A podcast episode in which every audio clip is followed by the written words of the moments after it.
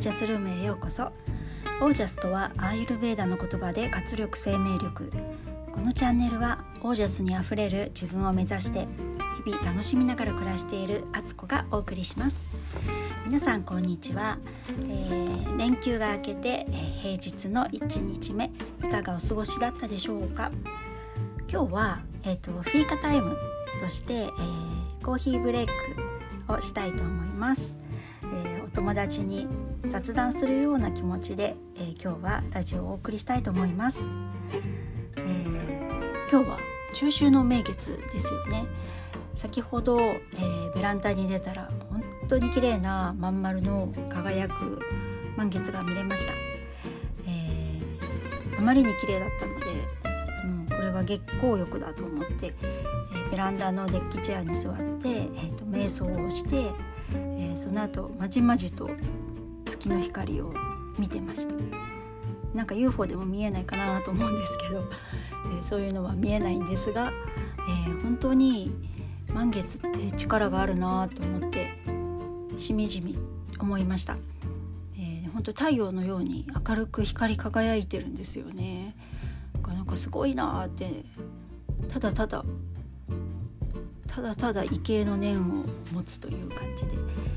とても美しかったです皆さんは、えー、今日満月を見た見られたでしょうか？と今日はですねクラブハウスというね音声プラットフォームで、えー、ドゥーラの仲間たちと一緒にあの産前産後のいろんなことをいろんな立場の人とお話ししましょうっていうのを毎月1回やってるんですけどその回がありました。えー、毎回ねこういろんな方が来てくれて、えー、産後ドゥーラももちろん来るしそれ以外にも女医さんだったりとかあとあの助産師さんとか保育士さんとか、えー、ルーラを利用された方とか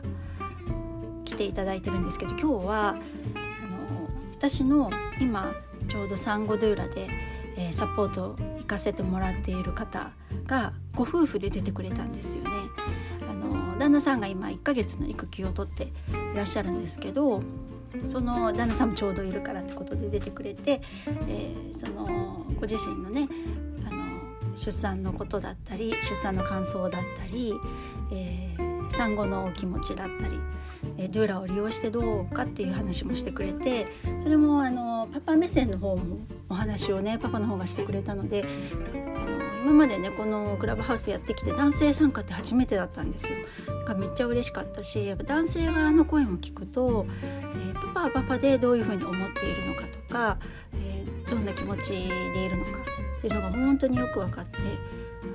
あのすごく勉強になりました。今ねなんか育休取ってくれるパパって増えてきてると思うんですよ。私が出産した頃って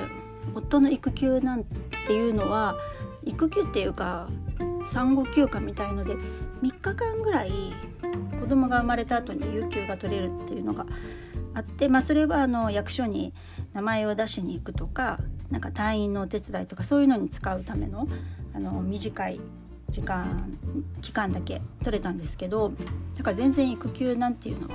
うちは無縁だったんですが今時代は流れてね本当に最近の方は育休取る方増えてきてるし会社でも初めてだけど自分が勇気を持って取りましたみたいな方もいたりしてね。本当世の中いい方向に来てるなと思います。そしてなんか思うんですけどパパの方もあの社会人になってからそんな長期のお休みってまずないじゃないですか。だからすごくそれでもちろんねあのお家のことやったり奥さんのケアしたり赤ちゃんのことやったりって忙しいと思うんですけどこう人生を一旦こう今までやってたことをこれからもずっとやっていくことからちょっと離れてみるっていう経験ってすごくなんかその後のなんか人生観とかなんかいろんなことが大きく変わるきっかけになりそうだなと思って。なんかこういうやっぱ男性もねそういうお休みってあっていいんじゃないかなって、まあ、育休であったりどんな形であっても。なんかちょっとそういう人ってやっぱり小休止って必要なんじゃないかなと思いました。であの私が伺ってるとこのうちのパパは本当に協力的なので私がドゥーラとして伺っ時にあのお料理好きなパパなんでね一緒に料理するんですよ。料理の作り方ね教えてくださいなんて言って来てくれてキッチンで一緒にこうこれこうやって切ってこれを混ぜるんですよとかお話ししたりとかしながら料理もしていてなんかすごくまためちゃくちゃいいなとそういうあのパパとのパパもパパも産後に関わるなんか産後って女性だけのものって思われがちですけどパパだって家族のために何かしたいと思っているしそういう場所やチャンスがあったらすごく積極的にあの関わってくれるだろうしそれを見て奥さんも絶対嬉しいと思うんですよね。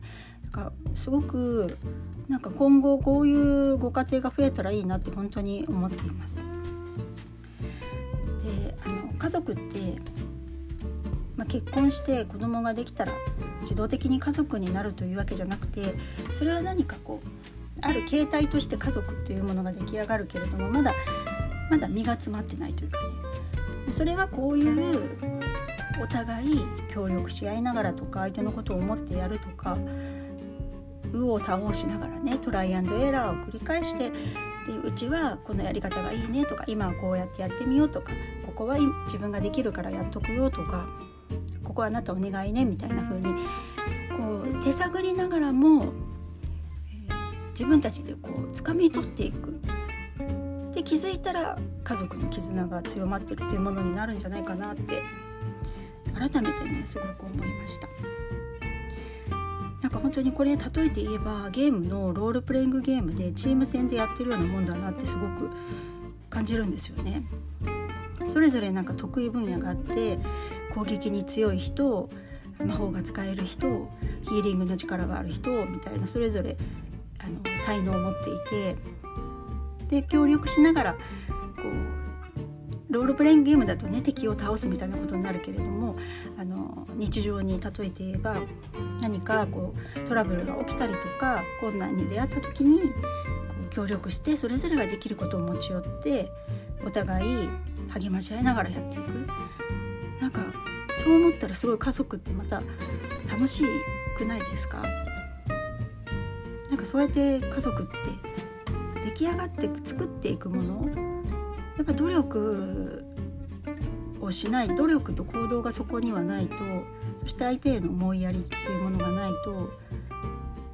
さらにはその目標みたいなねどこに向かっていくのかっていう地図みたいなものをみんながこう認識してるっていう形でこう進めていくゲームなんじゃないかなってつくづくね思いました。はいであでそんな時に外の力っていうのも本当に家族だけで乗り切るものではなくってちょっと大変な時にもう誰かに頼んでみる。何かここの部分は自分たちではもう本当に対応しきれないからそこを誰かにちょっとお願いする。でそれがまあドゥーラであったりとかあの家事サポートだったりファミリーサポートとかそういうものなんですけどなんかそこに外部の力がまた関わるとさらにこうパワーアップする感じがしますね。はい素敵なお話をね今日はね聞け聞かせていただいて本当に嬉しくなりました。ドゥーラ冥利に尽きる感じがしましたね。そして、えーと、午後にはねあのうちの猫猫2匹飼っていて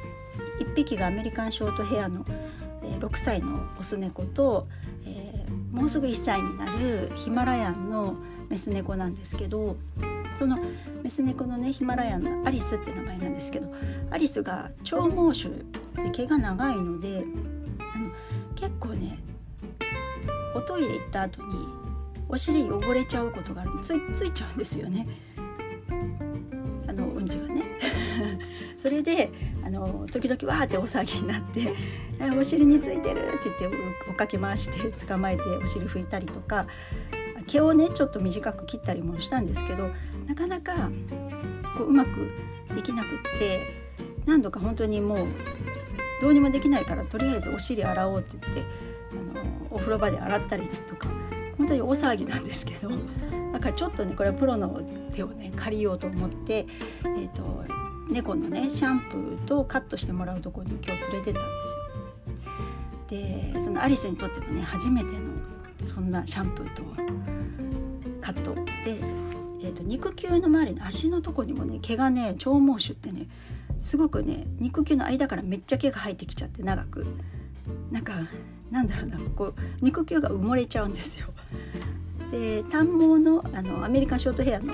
ルークっていうんですけどルークの方がそういうことが全くなかったのでそんなケアしたことないんですけどどうも聞いてみるとその長長毛種の方ってあの毛をね切ってあげなきゃいけないらしく